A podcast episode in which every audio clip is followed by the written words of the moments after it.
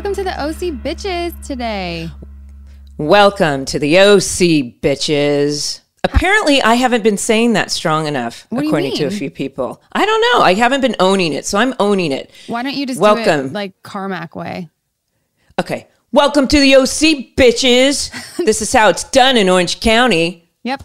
Every episode, Yeah. that's how you're going to have to start it from now on. Thank you for that. Okay. Appreciate it. how are you? Other other than uh, not delivering a, a punchful, punchful? Is that a word? I mean, I don't know, but we- today. I'm Well, punchy. yes. I think I think you're pretty famous for making up words. Clawfist, punchful. Clofus. Yep. hmm And the Clofus, actually, today, my Clofus is clearly a Clofus because I'm packing for a trip and I have clothing hanging in the background. Oh my gosh, what a cute dress. oh, thanks. Who's the designer? Actually, you know what? That is a fancy one. That but Yeah? it's a Dolce and Gabbana, but I got it at TJ Maxx. So high end, low end. Oh my, are you? I, I need some shopping tips. I mean, yeah. you know where to go, or you Oh, just yeah. happen to say, I'm going to check into t- TJ and see well, what's, there's certain up. TJs that have fun sections that have some designer clothing. I'm a true Maxxinista. I never knew that. Good Yeah. to know. Mm-hmm. Runway Today section. we are super super excited, um, and well, let's just invite our guest in. Let's do it. Hey, Hi, hi! It is so great to see your face, hi, So everyone. crazy.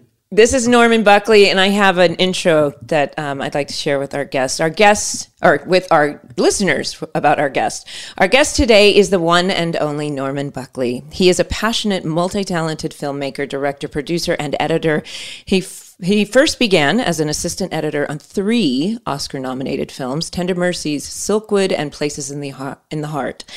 He was our beloved editor for the OC pilot and 30 episodes after, and then became our beloved director, which means he is responsible for many iconic moments on the OC, including music choices and the epic moment at the end of this ep. He went on to direct a few shows you may have heard of Pretty Little Liars, Gossip Girl, Charm Chuck. Hart of Dixie, keeping it in the family. and that is only naming a few. He is currently the co executive and directing producer of Netflix's Sweet Magnolias, and we are honored to have him here. Welcome, Norman. Thanks. It's so nice to be with you guys. I'm sorry we couldn't do it sooner. I was um, really appreciative that you guys wanted to have me on your podcast, which I've listened to and is so much fun. it's uh, such a trip down memory lane. Oh yeah. Aw, thanks, Norman. We're so happy you're here. Thank you for making Oh, a time to come and talk oh to yeah, us. no, it's fun. When I when I was preparing for this, um, I just kept thinking about the fact that you know writers write a script, and then you guys prepare for the show, and actors learn their lines. We go on set, the grip's grip, the electric's electric, and everything's shot, and then it's all handed to you in post production, and you put it together in this beautiful package little bow and you have you are you've contributed to so many moments of this show that I'm so excited to deep dive into that today. Oh well, you know, it was such a it was such an important part of my life. Uh, it was life changing, truly, because I did um, uh, start as an editor, and then I transitioned to directing um, on the OC, and that's now what I've been doing for the last eighteen years. So it's. Uh, it, it was a real pivotal point for me to work on the show. You've been pretty busy this Yeah. past um, 18 years. I- well, it's pretty crazy. It, it you know it kind of took off. I I uh, was uh, I started directing in the second season of the OC, and then I directed more in the third season. Then I was only directing in the uh, fourth season. I don't know if you guys remember this, but I directed um, second unit on the on the series finale. And I directed both of you out of the show. I think I directed the scenes that were your last scenes for both No of you. way. I'm pretty sure about that. Yeah, Ian, Ian Toynton was the director, but there was so much in that finale that they brought me in because they were doing um, uh, a double unit. So I think I directed both of your last scenes on the show, if I'm Oh not mistaken. Yeah. Well, so that's really cool. I'm, I'm really disappointed that neither of you remembers that, but that's okay. No, you know, Mindy can attest that I don't remember anything, so please don't take offense to it. I really I didn't even know like I didn't know there's some characters that die in it. Like I was like, what happened?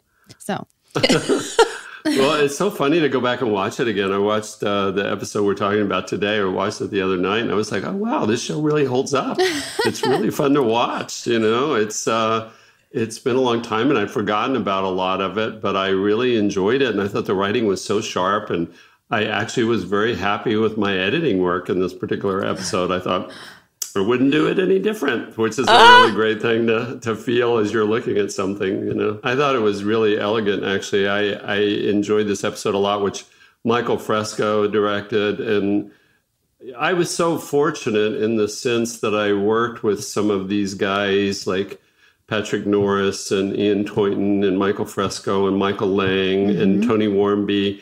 And all of them were so generous with me in terms of mentoring me to prepare to direct and, and I owe such a great debt of gratitude. I just thought this this episode was really elegantly directed by Michael Fresco and and uh, I remember working on it with him and so many of the of the shots are designed so beautifully. There's just, mm-hmm. just these beautiful handoffs and uh, I, I was impressed with with how uh, like I said, it was just it held up really well. It was a really fun episode to watch. So it, it didn't feel like homework. well, that's good. We had a lot of really just kind directors too, and I yeah, think that really absolutely. was fortunate. Just very cool, kind, talented, yourself included, of course, and we were very fortunate in that way. Um, I know we're talking about the episode today. I'm going to read the synopsis just so people know what we're talking about with all of the elegant editing and everything else along with it. It's The Countdown, which is the New Year's Eve episode where New Year's Eve looms and Ryan blows it when Marissa says those three little words and he can't say it back. She heads to Oliver's penthouse for a New Year's Eve party, and when Ryan realizes he should go too, he gets locked in the pool house thanks to Seth's Aunt Hailey, who came to town and then used the Cohen's house to throw an out of control party. Sandy and Kirsten accidentally attend a swingers party and contemplate staying. That is the synopsis. I thought there was so much humor in this episode. It was yeah. really light. Just when it was could have been because the the last episode there was some a little bit of drama with um, Marissa and Ryan, but it was very light and fun. I agree. It was light and fun, and uh, there. The one big thing that I question, though, is that Hailey locks them into the pool house. What kind of pool house would have a lock on the outside. That that part was a, a little puzzling to me. there was a couple. There was a couple puzzling things. Yeah. Hmm, have a lock on the outside, so they lock Ryan in at night. I guess. You know, to... they probably no. Kirsten had those put on when they uh, accepted Ryan into the family. just lock him away. but but bef- before we get too much into the episode, I just there's a few things that I know about you um, and your origins with the OC that you started on Fastlane, right, with McG, yes, and that's um, how yeah. you ended up coming to the OC. And um, also, one of the other things that I've come to understand at one point, I asked Rachel about a music choice. Um, and she asked Josh about it, and he said, I think that was Norman's idea. And I realized how much editors have an influence on the music. You also introduced Alex Patsavas to Josh. Is that true? Yes, uh-huh. I'd worked with Alex on a couple of uh, independent films, and um, our music supervisor. I just thought, yeah. I thought her her musical taste was very much in sync with Josh's. We were initially, you know, all looking for music for various scenes, and I just suggested that he meet with her because I thought that uh, she definitely had an aesthetic that I thought he would respond to, and um, she. Um, she would provide us uh, every uh, week these uh, remarkable CDs full of music.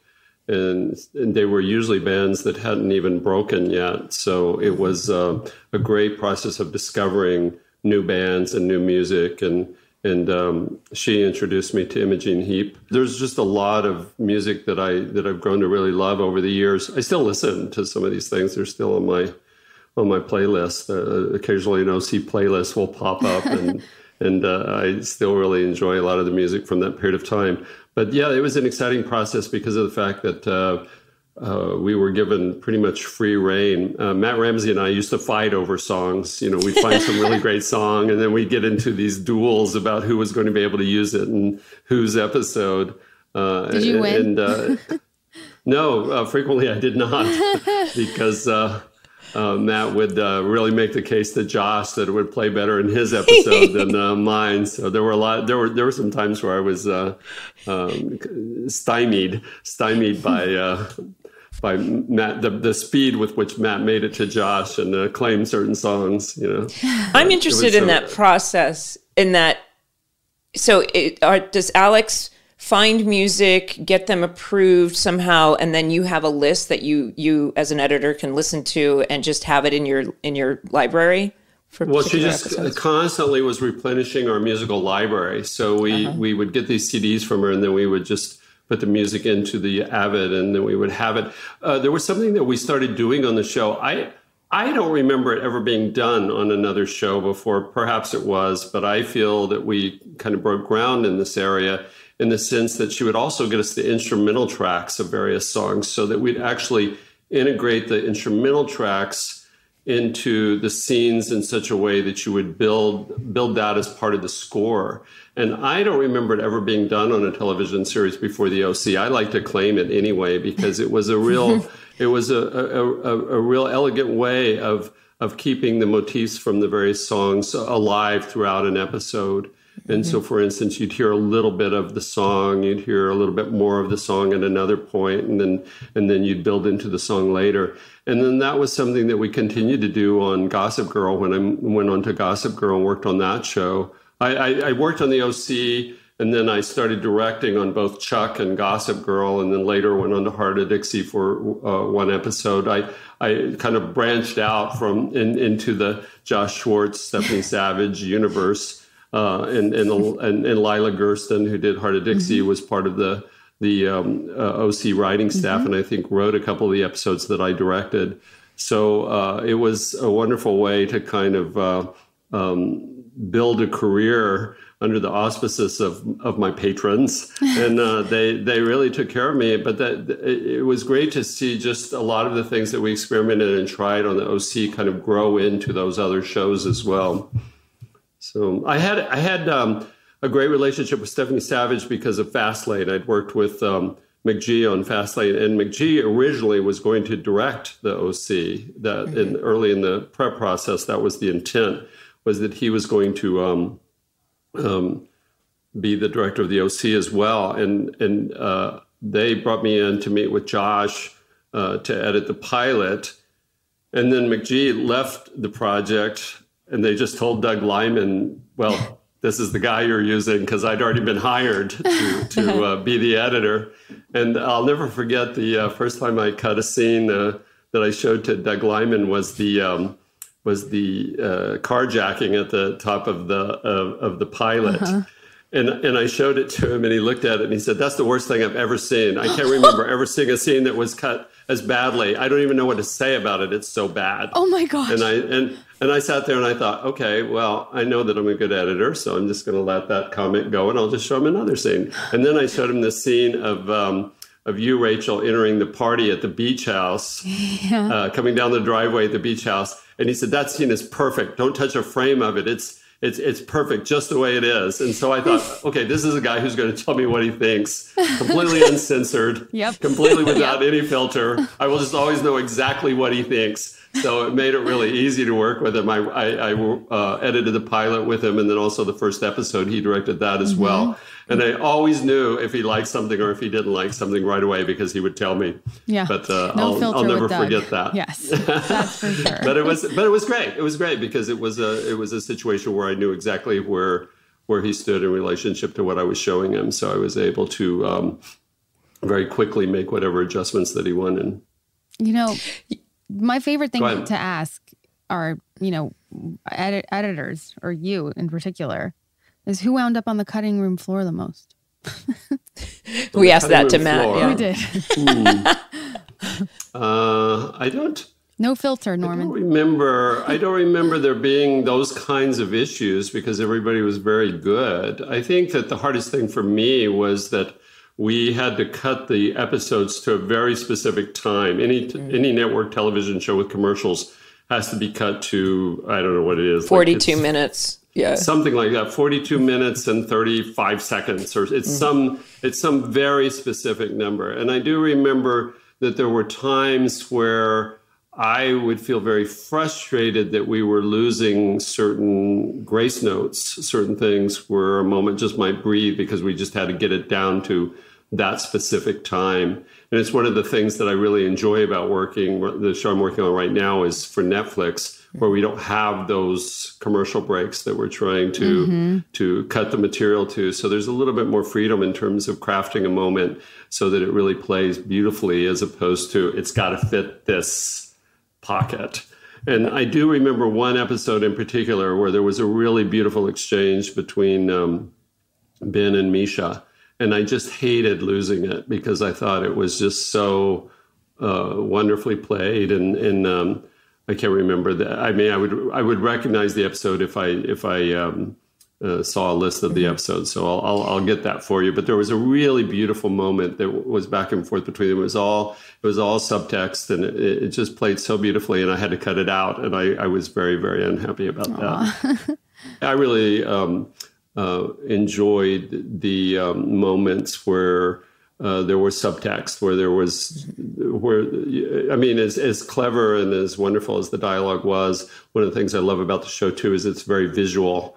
And there would often be these music montages where you would see characters going from place to place. I remember one in one of my episodes where it was just touching in on everybody at the end of the show and uh, played really beautifully over this song. So it was that kind of moment that we had to lose, which I was really disappointed about because it was so well done. I remember going through the production offices and the time that you said, Melinda, come in here. And you just put together the uh, Luke coming to Julie's door while she's listening to Bob Seger. Oh, and right, he says, right, yeah. Well, we played um, Who Would You Do? What was the game?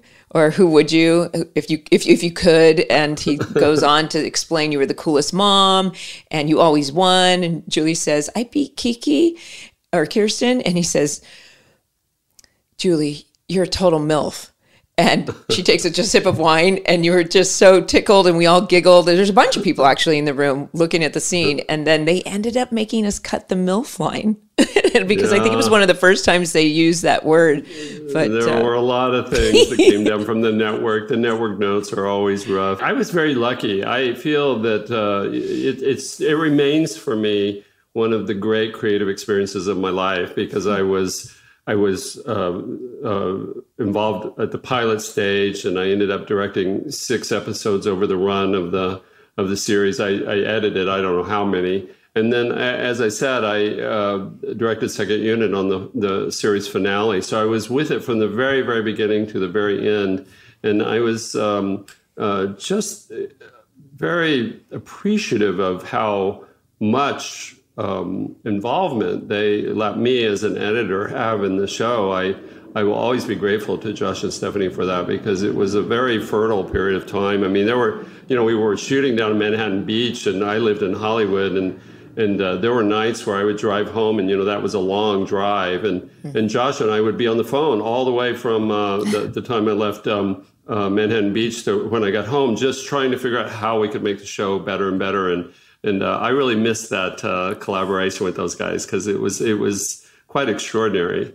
And uh, they would spend a lot of time in the editing room with me, and I would spend a lot of time on the set with the various directors. And I just feel that it was such a creatively wonderful time for me from the very beginning all the way through. And uh, I miss those days. I was really disappointed when the show was was canceled after only four seasons because I would certainly have liked it to have gone another couple. Right. I, I, me too. I've, I've been honest about that. I would have liked it to continue. but um, I was looking. I know, I know, some. I know some people were ready to move on to greener pastures. But, yeah, uh, I would have stayed. Hey, I would still be in the OC right now if I had given was given the opportunity. You know, Bluebell right. and Orange County.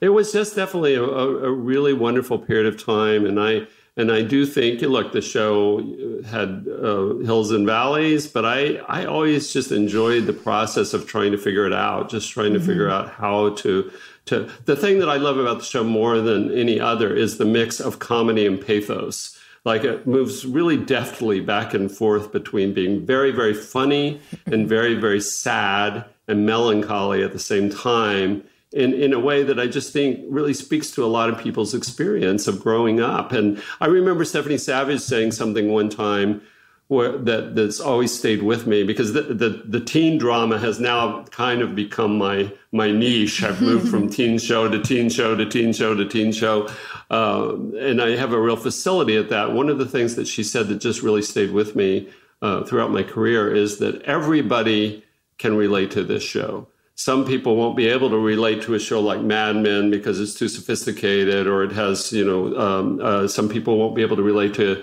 um, Game of Thrones because they're not into fantasy. But everybody knows what it's like to be an adolescent. Everybody knows what it's like to be a teenager and be dealing with your parents. And I think that was the success of the show, and and and that's why it still resonates now. I'm surprised at the number of people who are just finding it and and talking about it to me because I I have um fairly large social media following because of all the various mm-hmm. shows I work on, and a lot of these these um, kids who have been fans of something like Pretty Little Liars are just now discovering the OC on, on streaming, and it's very fun to see them kind of uh, discover the show and find that it still really resonates with them as well. You know, the opening of this particular episode speaks to exactly what you were just saying. It was, um, you know, as Marissa and Ryan uh, start, or, or as the first opening um, scenes here, they mm-hmm. they have this kind of she's talking about something that was pretty dramatic in the last episode where she was drunk and he got scared, and but they're kind of making light of it, and it's this very, then that's where he says, um, uh, and then she shoplifted. She got drunk and she almost got arrested for drunk driving. And and but somehow they make it humorous. And uh, it's not no it's not the normal opening for an episode. Do you agree Oh, usually we're in the Cohen kitchen. Yeah, I like the fact that it's very sweet and sincere, and then it, mm-hmm. it's kind of turned on its head when he says "thank you." I, I right. love the, uh, uh, the the playfulness of that, and even the music changes. You know, it's the there's this uh, this musical theme that was kind of the Ryan and Marissa theme throughout the run of the show, and then all of a sudden it turned on a dime and and became a little more goofy.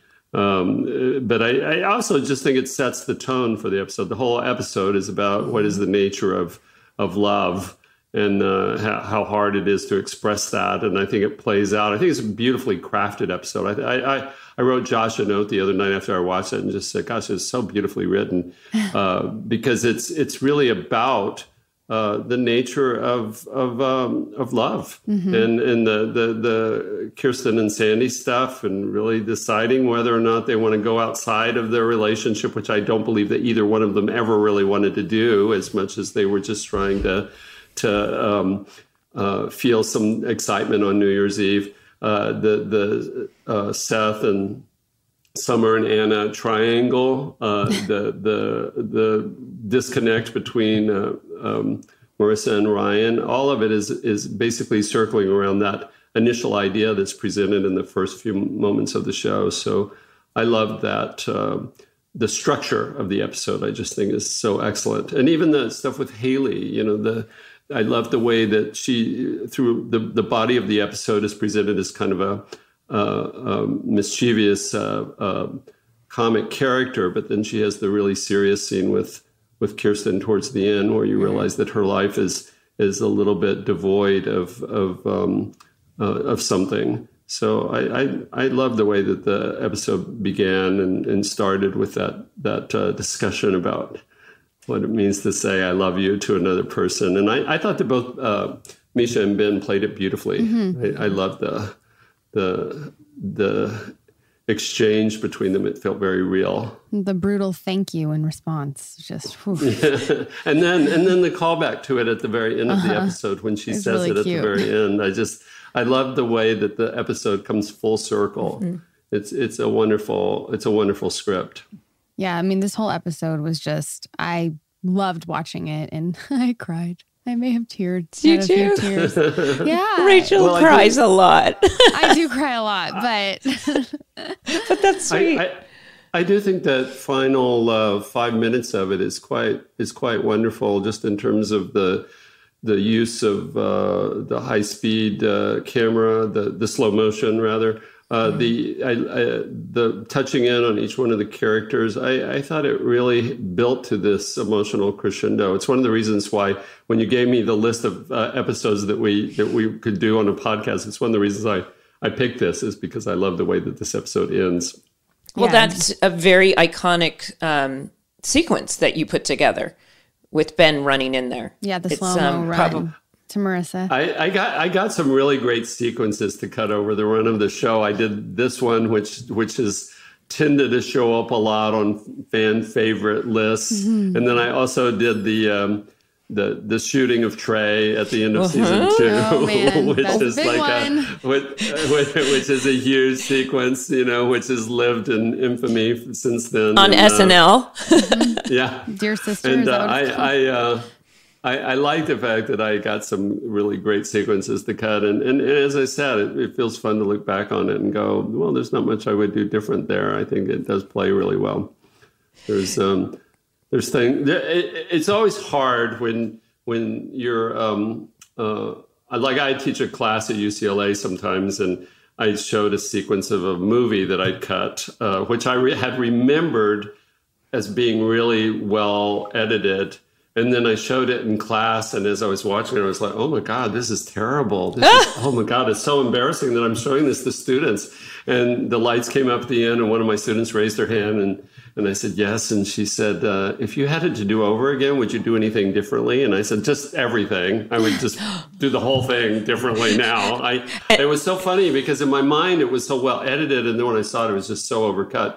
But I didn't feel that way about this show. I felt really good about the the way that it, it was edited, and I loved the way the music was used throughout. I loved all the performances. I thought that everything about it was working very, very well. You know, going through this whole episode, there's so much in it. And like you said, Mindy, it was fun and it was light and everything. And there's so many references that date the show yes.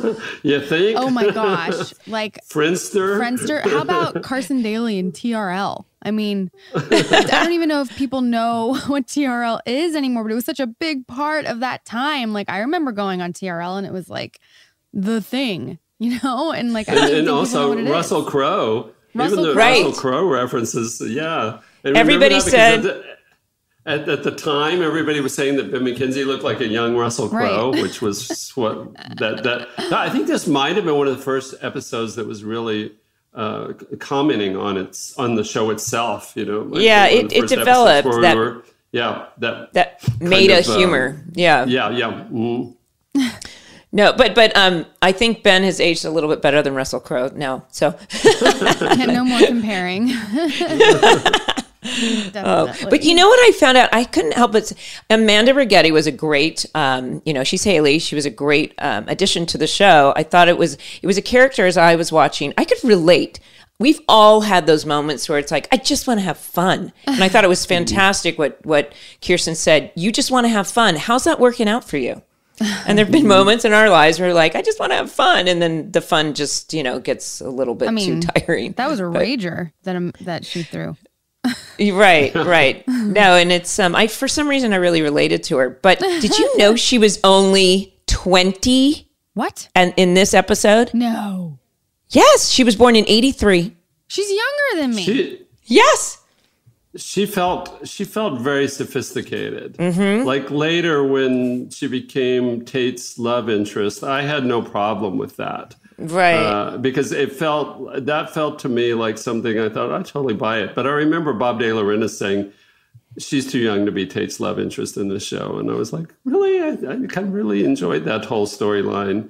But um, i think We've, that she she she had a more sophisticated vibe. She did not feel like 20 years old. No, I no, cannot she believe didn't. she was younger than me. I'm my yeah. I, w- I was aware she was younger, and then I was like, I'm going to check this last night. It was like, and I did at first. I it looked like 19, and my jaw dropped, and then I was like, oh my goodness. I enjoyed the whole storyline with um, Jimmy and uh, Hailey. I thought that it worked, but uh, I, I, remember there being some debate about whether that was really an appropriate connection or not, or whether whether Hailey should just be more in the world of the kids rather than the adults. Right. You know, one of the uh, things I was thinking about though, Rachel, is, yeah. is I remember. Um, I don't know if you remember this, but when I the first episode I directed, it was like they threw me in the deep end, and they they decided because I'd complained about so many things to Josh, I was just like, you know, why isn't it more like this? Why is it more like that? And so it was just like they gave me everything that they could give me in terms of of, of a challenge for the first episode. And I don't know if you remember this, but there was a big auction sequence in the first episode I directed, and I decided there wasn't enough beats of the auction, and so I just had you and Mischa start doing things up on the stage, like presenting various things and holding up various things, and none of it was scripted. And you guys were looking at me like you thought I was completely crazy.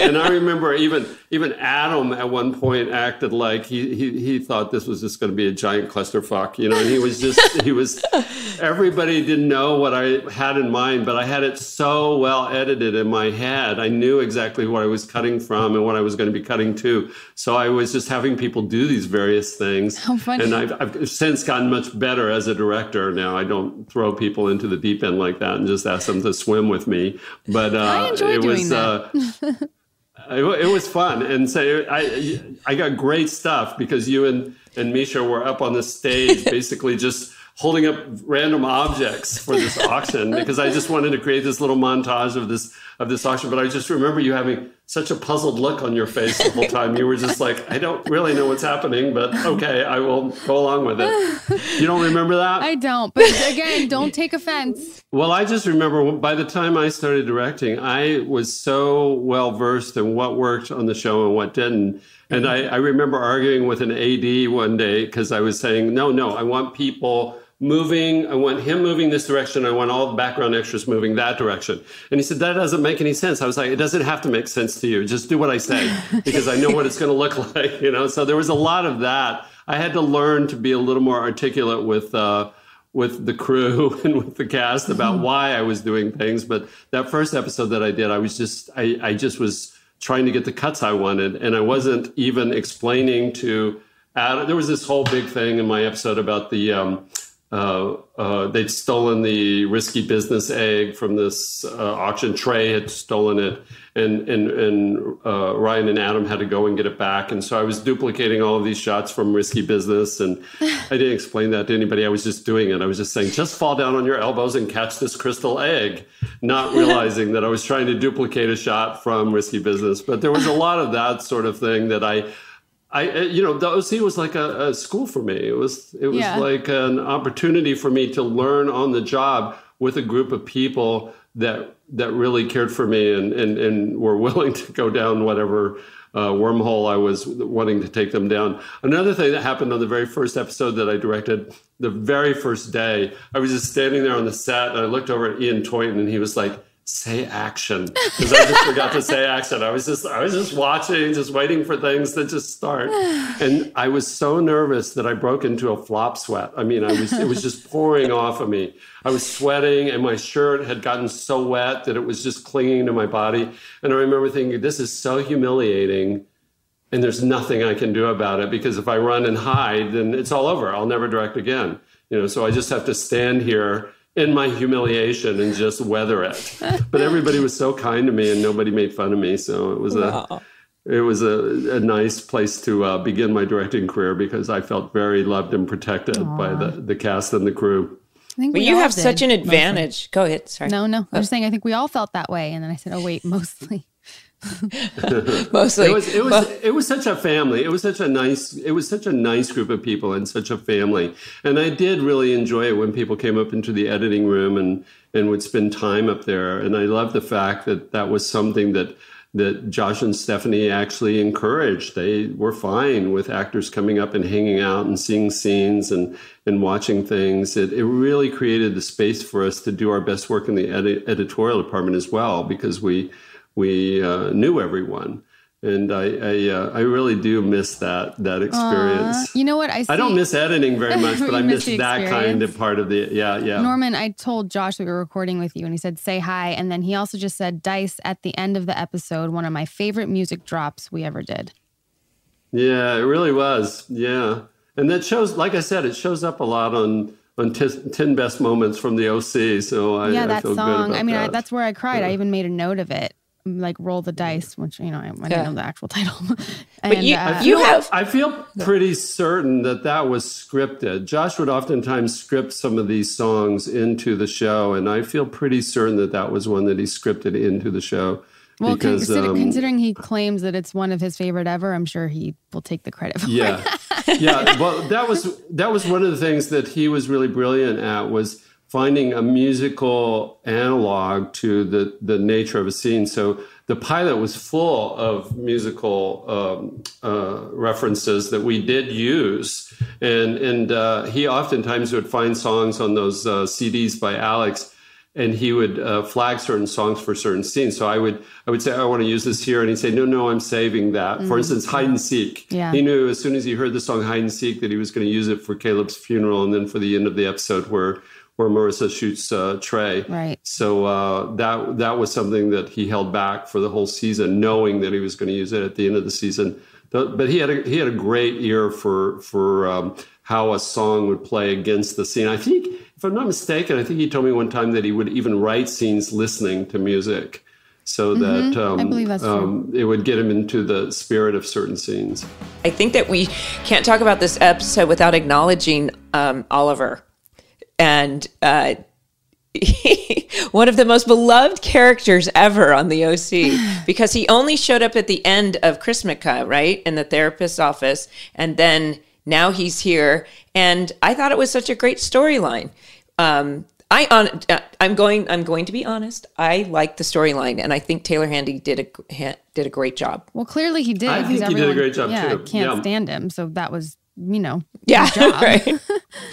it's one of those things too that um, I I love the way that he's talking about the girlfriend that turns out mm-hmm. to be I guess she's an imaginary girlfriend. Is that not yeah, correct? I, I can't so. remember where the story. I know I know that he goes crazy in the subsequent episodes, but I was trying to uh, remember the the girlfriend that he's describing as yeah, an imaginary yeah. girlfriend. Natalie, she's the concierge at the at the hotel.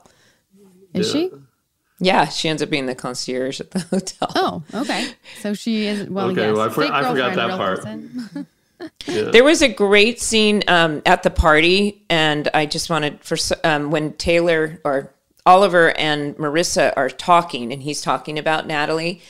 Mischa was set in a light that was so stunningly beautiful. Yeah, she looked so beautiful. Like old Hollywood. Not a lot of actresses can handle that light, but it was Ooh. I had to stop on it and frame it, freeze frame it. It was so beautiful. Do you remember that scene that yeah. I'm talking about? Mm-hmm. Yes, I do. And and she was lit really beautifully, but mm-hmm. she also was just an extraordinary I think still is. I mean, I I I, I love Mischa. I have I have great affection for Mischa, and I I think that she um, definitely had a movie star face. You know, she just had one of those faces that's just like you couldn't get enough of it yeah. on the show. It's mm-hmm. just like just seeing her. Um, uh, in in those shots where she's just sitting there looking. That's that's why I say that when you ask me about uh, what was cut out, it pained me to cut out scenes of her that were just beautifully lit because she is mm-hmm. like an old movie star. Oh, She's yeah. just got that face. She looks like that. Um, she looks like something out of the 1930s almost. Yep, absolutely. Know, where yeah, just the, was... the lighting is all about the planes of her face. Just, just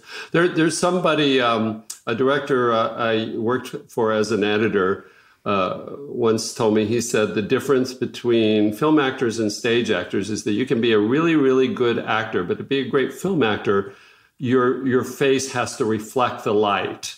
And some people's face absorbs the light. And so you could be a really great actor, but if you don't have, if, if the planes of your face are not just so that it reflects the light back, you're not going to make it as a film actor. Mm-hmm. And I think there's a lot of truth in that. And, and I think it's one of the reasons why you see certain people who are, are just great to look at having these gigantic careers.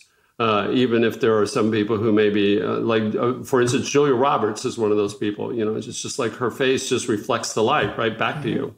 And uh, Mischa is very much that way. I agree with you about the the scenes of her at that party are wonderful. As we um, gain experience, I know if the lighting's going to be good or not for myself. a lot of actresses mm-hmm. know that. It's like, oh, I need mm-hmm. my China ball, or I need mm-hmm. light coming this way, or this isn't great light, you know, especially like outdoors. But Mischa didn't matter. There're just some people that it doesn't matter what the lighting is, it, she's always going to shine. But I mean, that's. and, and- I think it's one of the things too, and I'm sure that you know what I'm talking about. When there are some actors that just don't make it in the business because they don't understand the importance of hitting marks, and I'm sure you've been in scenes with with uh, actors who are suddenly in your light. And who, I, I move I, them. I, I, do this to them. no, there's always scenes where you like, on take start to move your head just to like find the light and you're like wait why are you all the way over there?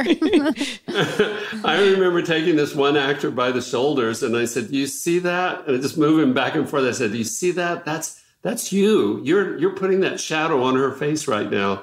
Uh, the, it's it's the difference between somebody who really has a facility for being able to work mm-hmm. on a mm-hmm film or a television show is to be able to master not only the the the, the acting and the ability to be authentic in front of the camera but to but to hit the marks the technical aspect. yeah no it's right. absolutely. And to and to hold those two things which are coming from two different hemispheres of your brain right. at the same time. And i think that people don't understand just how hard it is to be an actor because that's that's the key. That's the ticket is to be able to master that technical side, but to do it in such a way that it doesn't interfere with you just being completely authentic and unself-conscious in front of the camera. Right. It's a it's a huge feat and people don't understand how hard it is. Long form television lends itself to just doing it over and over again and we become proficient in that technical aspect. It trains uh, you. Sometimes yeah, it, it would be the younger actors, for instance, like um, love her to death. Willa Holland would um, mm-hmm. when she first started. There were many times where I just would just shift her because I could Ooh. see if I can't see if I can't see the camera over her shoulder or if her head's in front of the frame or there's I could tell that she's in my light. It's just a little nudge, and that just comes with experience. So young actors won't always won't know that until they do it. Right. And television Ooh. is a great great training ground. I also it did really soaps. So yeah. You have soaps are like you have to know where the camera is and it's moving and that kind of stuff. But yeah, yeah, I remember. Yeah, yeah it's, it's a real skill. It really is. Go ahead. No, Rach. I was just gonna say that's exactly right. Television is like a training program um, with all the technical stuff, and it's kind of hard to shift because movies there's sometimes a little more freedom, even though it's generally the same idea. It's a little different than television because it's so precise and. Well, I guess it depends on the show and the style, but you know, it's it's you just get really well trained and it's like a machine and you're just like a robot in one sense and then like you said both sides of the brain and then you're being creative with the other stuff. But just to be able to have it second nature um, is what it becomes right? Wouldn't you say mindy? It's like just there. Yeah it's, it's like you know when we first well, most people don't learn a stick shift nowadays, but it takes a little bit of time, but eventually you just do it automatically. The other thing about television is that you're doing so many pages per day. Mm-hmm. And that's the difference between what you're doing on a film. On a film, you may be shooting two pages a day, at, and that's a big day. Mm-hmm. Whereas on a television show, you're doing six to eight. And it's very, very. I, I, think that people don't understand just how hard it is because you're you're moving so quickly. And I always say, five minutes and five minutes an hour on a 12 hour day is a full extra hour of shooting. So I have, I'm much more, I, I, know how some directors will go in and read the scene before, you know, you launch into it. I just hit the ground. I'm just like, you stand here, you stand here, you stand here, and let's go and see what happens. Because every five minutes you save, you're, that over a 12 hour day is adding up to a full extra hour of shooting. Wow. And I think that um, what you're, what you're hampered by when you have an actor who can't hit their marks or an actor who can't remember their lines or or you know is constantly um, um, uh, freezing up and asking for a line is those little tiny bits of time add up during the day and that puts you further and further behind hmm. and you just don't have the luxury to kind of say oh we'll come back tomorrow and finish it because you have a whole another eight pages to do the next day and so television acting is so precise. I remember you both being very, very technical actors, though. Uh, oh, so Rachel, it may, it may have been your first show, but you just instinctively knew how to do it then because you were you were a total pro, as I remember, and and and Melinda was just always like um, uh, th- there wasn't even always a need for a second tape because she would nail it on the first. That's the um, perfectionist, over prepared um, version of me. I I was I was very rarely on the blooper reel. I because I always thought that that was time is money. You know that, and I know that to a fault. That every time you go, in fact, if I if I ever did um, go up on a line, it was just the most awful feeling. I mean, once every once a month or something that could happen, but I felt terrible when that would happen. So it was just just ingrained in me. um, in this episode, can I ask your guys' opinion of the um, swingers party storyline? Mm-hmm. I texted with Kelly last night. Um, I asked her what she thought about the swingers party, and uh, she said, "Oh my gosh!" When she first read the script, that she didn't know how to make it work, and that she thought it was so out of character. And knowing Kelly, she she very much stands up for her stuff. She said there was abundant discussion with Josh, and um, and then I watched it, and well, first of all, you were talking about risky business. I noticed that the music almost had this kind of risky business, you know, when you were cutting to the eyes up close. Um, mm-hmm. And that it had that, I was like, what does this music remind me of? Something 80s. And it sounded to mm-hmm. me like risky business, like that, that feeling. And there was just kind of a very awkward, uncomfortable ooh factor to that whole storyline. What did you think? Well, I think that the the inspiration, if I'm not mistaken, for that whole storyline was the Ice Storm was a movie that was mm. popular either right before um, the OC or thereabouts. I can't remember when the Ice Storm came out, but I know that that was the the idea of it. Certainly, that whole sequence was very uh, racy, you know, in terms of what you would expect on a on a teenage uh, drama. But um, yeah, the music, I can't remember what the music was that I used there, but I was always trying to think in terms of using music for the adults that was different than the kids. You know, I was always trying to find music that would play the adult scenes with a different flavor than, uh, and I oftentimes was was harkening back to I know later in season one there's some stuff that's taken from Breakfast at Tiffany's. Mm. Uh, I was always taking music to to Josh and Stephanie and saying, well, for the adults, it, it, it, would be interesting to to play something that they would have heard at a different period of time. And uh, I I, um, I don't know exactly what the music cues are on this episode. I have to go back and look, but I know that there was a very there was a very um, um, definite decision to make the music at the swingers party very distinct from the music at um, the um, Cohen um, House. Um, yeah. Cohen House, very different from the music that was at the at the hotel. Oh, okay. So that each time you cut from party to party, the music itself would be telling you that you're in a different place and in a different kind of vibe. The the, the music at the swingers party was definitely had much more of that kind of um, uh, chill out uh, lounge feeling yeah, about it. You know, it was kind of. It almost reminded me of the the lobby of the Standard Hotel for some yes. reason. but the, but then well, just but then just ride by Jem plays while um, Sandy is flirting with um, some other woman. But but I, you know I, I thought it was kind of cute. You know, it, um, I said to Kelly, I said, you know what? At least it was spicy, and you guys, the characters are having fun, and you don't really see these storylines and and ultimately, Sandy saved the day and he was very chivalrous and he yeah. played along with her. And then he was like, come on, honey. And yeah. I just love how they get over their things with a lot of compassion and love and all that. And there was never any real chance that they were going to go off with other people. That was well, I didn't know. Was, I didn't know what was going to happen, and I was like, "Are they really going to do this?" Like, I boy, you really don't remember no, the show, do you? at all, Norman. I'm not lying. I really like. I'm watching these things for the first time. Like, I've never experienced any of it, but I was really waiting. I was like, "Oh my god, who are they going to get?" Who are they going to be paired with? Are they going to have? Uh, yeah, I was very uh, verklempt. well, I did not remember that Anna goes back to the uh, Cohen house. Like that was a total surprise to me. And let me tell you, so. I was pissed. Like I watching it, I was jealous. I was like, "You little sneaky fuckhead." no, I was like really like I got jealous watching, and I'm like, oh my god, you're yeah, not summer. Like this is not your life. Like calm down. That that triangle was so well crafted on the show. I love that whole uh, Seth, Summer, Anna triangle throughout season one. I thought that really had a lot of. Um, there, there was another musical choice I made. I can't remember which episode it was in, but uh, there were two versions of the same song, um, which is a song called Caravan. And I would play one orchestration of it for Anna and one orchestration of it for uh, Summer. Mm. So it huh. was, uh, I, I can't remember what episode it is, but it might be in one of the ones that's coming up soon, where every time he would bounce back and forth between uh, Anna and Summer, there would be a completely different orchestration of the song.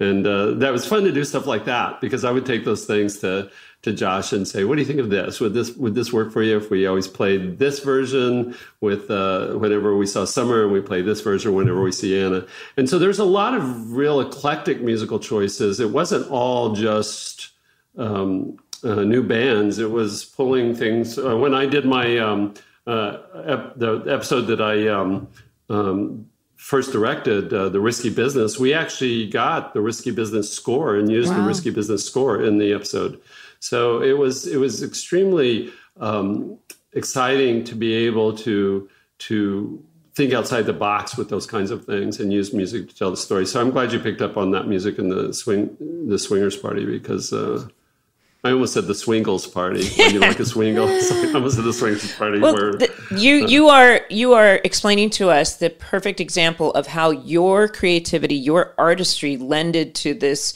audiovisual experience that the, that our fans love so much, and mm-hmm. I and that's why it's so important that you come on the show and explain these things because we know that they're there, and it's such a magical emotional ride that we take the audience on, but I but having it explained is such a gift. Yeah, I always say a well directed episode of television is if you can turn down the sound and track all the emotional beats of the story.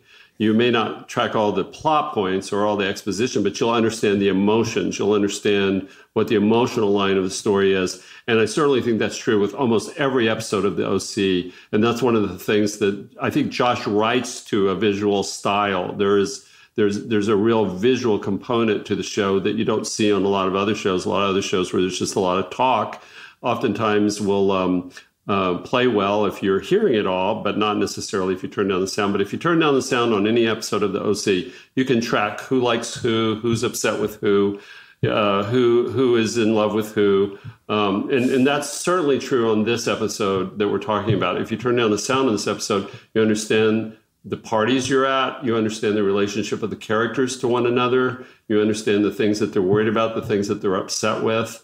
The the the swingers party, the way that it's structured so that it gets tighter and tighter and tighter. The way that you are tracking um, uh, the the various ladies at the party, um, uh, Summer and, and Anna and, and Marissa uh, just just how they're positioned in the frame, just even the fact that you see Summer sitting with the guy on the balcony at the party and you don't even see his face. It's just you're you're just looking at the back of his head and it doesn't matter because it's only about what Summer's feeling at that point. All of those decisions that Michael Fresco made as the director were were quite extraordinary, I think, in terms of of telling the story visually, such that it, it, passes my test. If you can turn down the sound and, and watch it and really feel the story, then it's, in my mind, it's a well directed episode. Yeah, the whole ending sequence of this episode in particular, you know, the whole uh, Kirsten walking into Sandy in the bedroom, you know, hands her his watch, she has her nightie, that thing, and then Seth and Anna making out.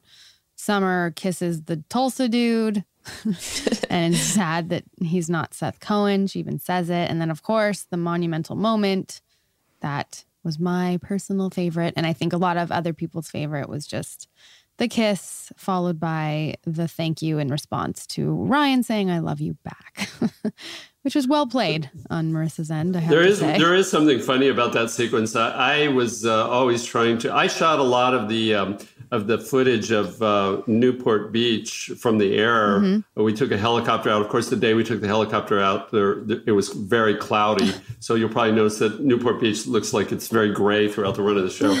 but I didn't have any night footage, and I really wanted to have a a night shot up above the Four Seasons Hotel down in Newport Beach, and and they were telling me like, there's just no way you can get that. And so we we ended up using uh, stock footage that we had from Fastlane. So oh. actually, there's this shot as as Ryan is driving to the Four Seasons Hotel. There's this shot you see of the uh, of the Tower Hotel on Sunset Boulevard. It's not in Newport Beach at all. It's just a random shot of the Tower Hotel because we needed some hotel shot, and they kept sending me these stock footage shots of um, just the front of hotels. I was like, no, no, it's got to be something from the air. It's got to be something that's really expansive and looks really beautiful. And so there's this aerial shot over the top of the Tower Hotel that um, um, it's it's wrong. it's great. it's wrong. Did we build the set of the penthouse or? Yeah, that was a did? set. Okay. That was. I remember uh, it was a huge set, mm-hmm. and it was one of the reasons why that Oliver storyline went on for several episodes was because it had to justify the cost of that set. Oh, how funny! Right. It was quite a large set. Yeah, how funny. Well, I mean, this was just such an awesome episode. I mean, you did such an amazing job editing it, and it's just really oh, fun to revisit it and talk about it. yeah. We have quiz questions for you to answer. Let's see if you can answer these. What are Marissa's New York, New York, New York? It's NY, and I'm like, New York. What are Marissa's New Year's resolutions? I'll give you a hint. There's only one that is noted.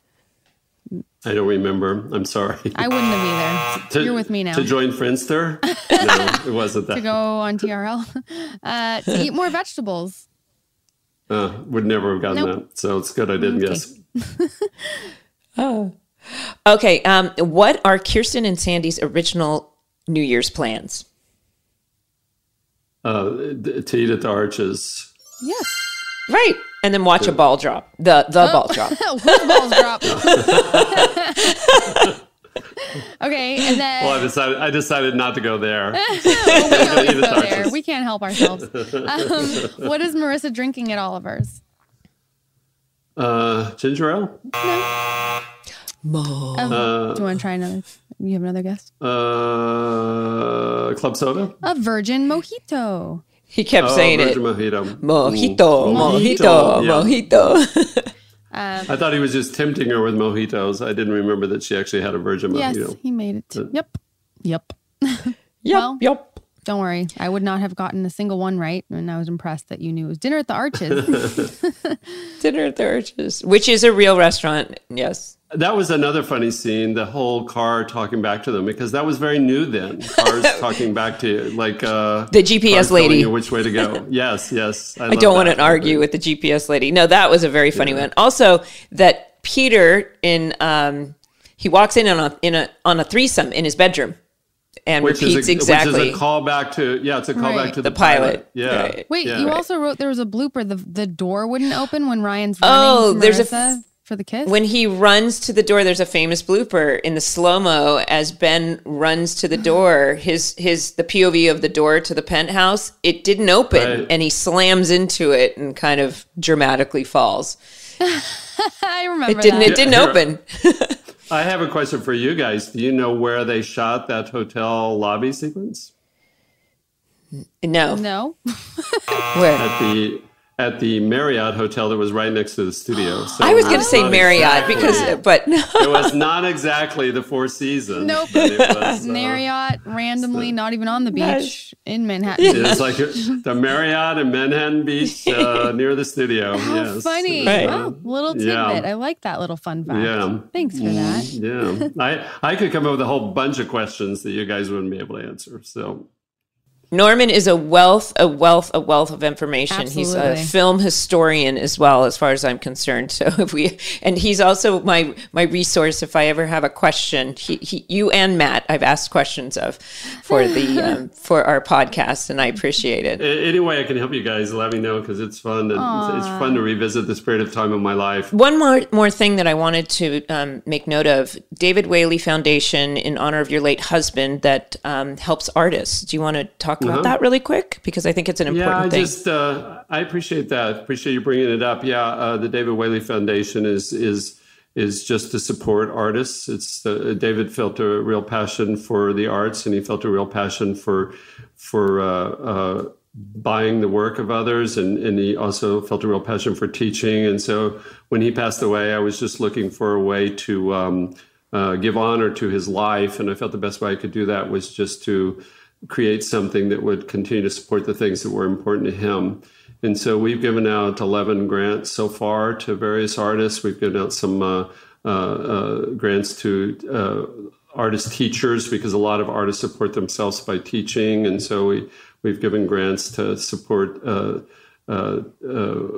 teachers so that they can just take some time off to paint or whatever they want to do, and uh, also to some mid-century, um, not mid-century, um, mid-career artists who just maybe haven't gotten the recognition that they that they have, and, and now we're moving more into supporting um, uh, students and, and, and, creating some scholarships. So it's just been a way for me to kind of uh, give real honor to his life because he was the best person I ever knew, Aww. and you know I'm just grateful that I can uh, again uh, pay it forward because uh, that's that's what he would want. So I appreciate you bringing that up. Thank you. Yes, yeah. well, you are an example of a beautiful human being, and Absolutely. we are so in debt to you because you made our experience that much more rich. Shall we listen to some voicemails, Mindy? We shall, Miss Bilson. Let her rip.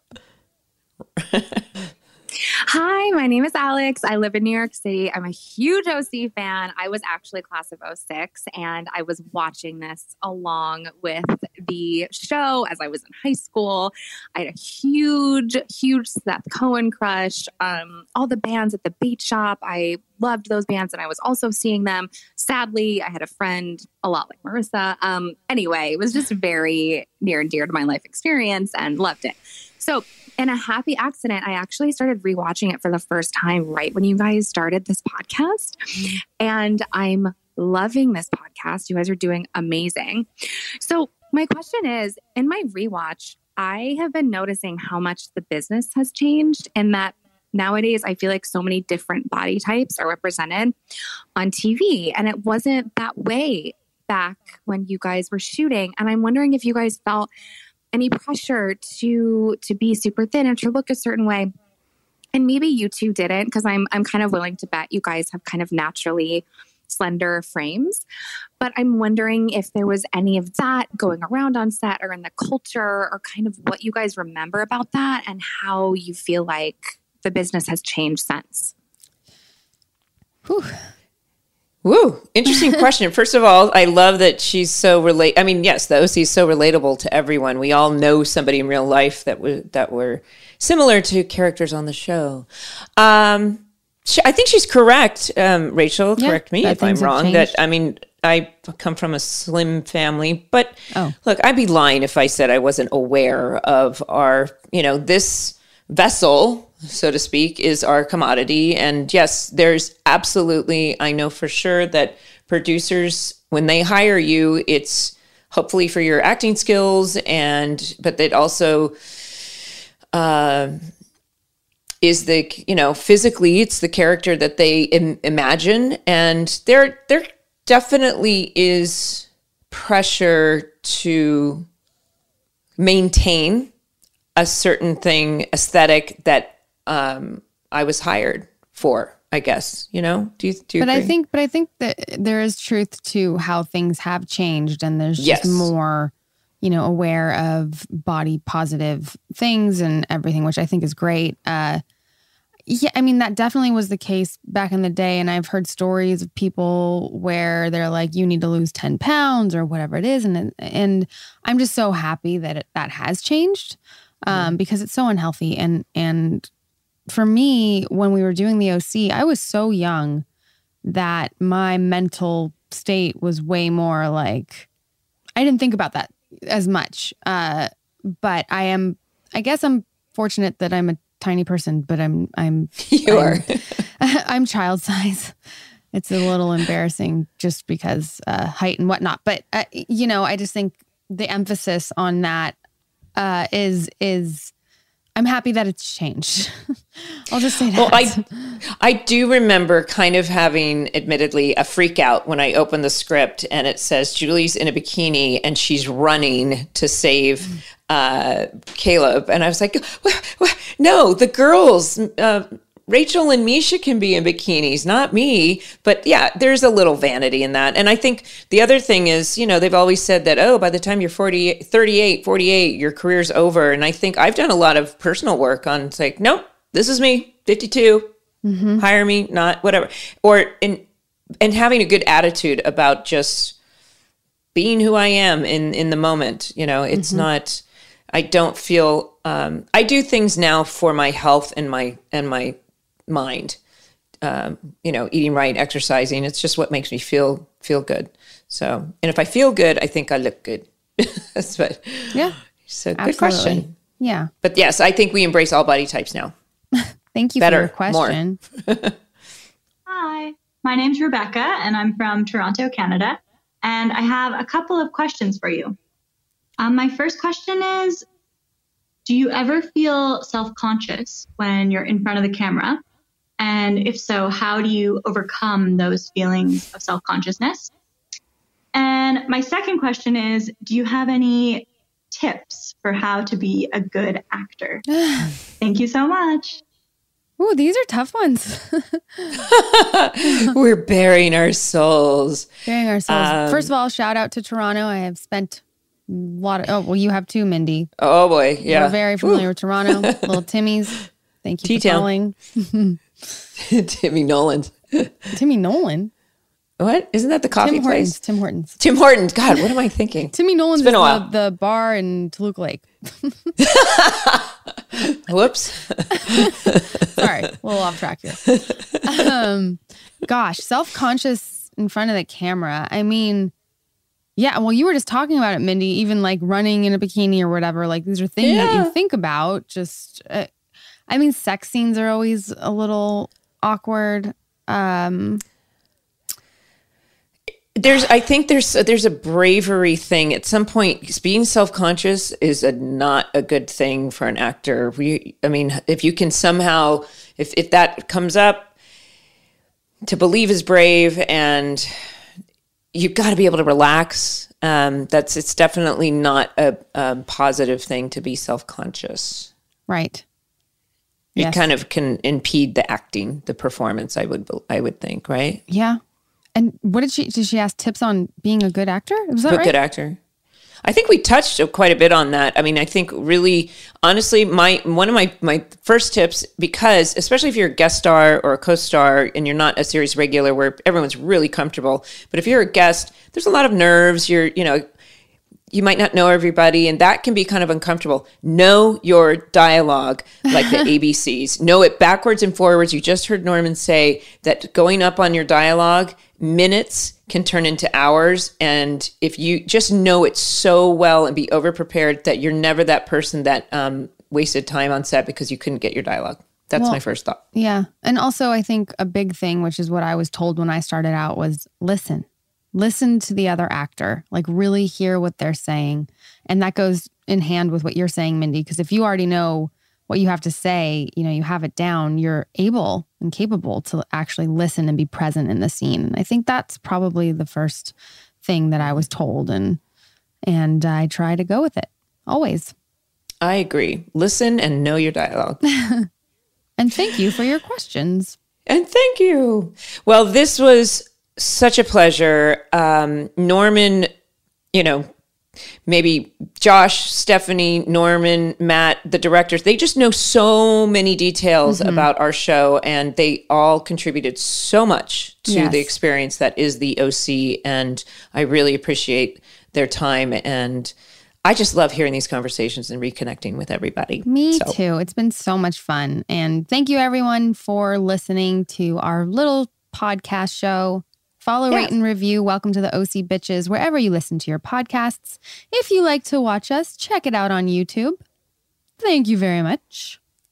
Thank you very much. And bye. Till next time. Goodbye. See you next week.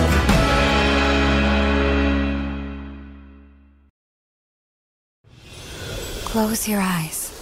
It's time to discover what starting and growing your own business feels like. Whether your business is bed sheets or skincare, Shopify's with you every step of the way. Now, open your eyes. This is Possibility, powered by Shopify.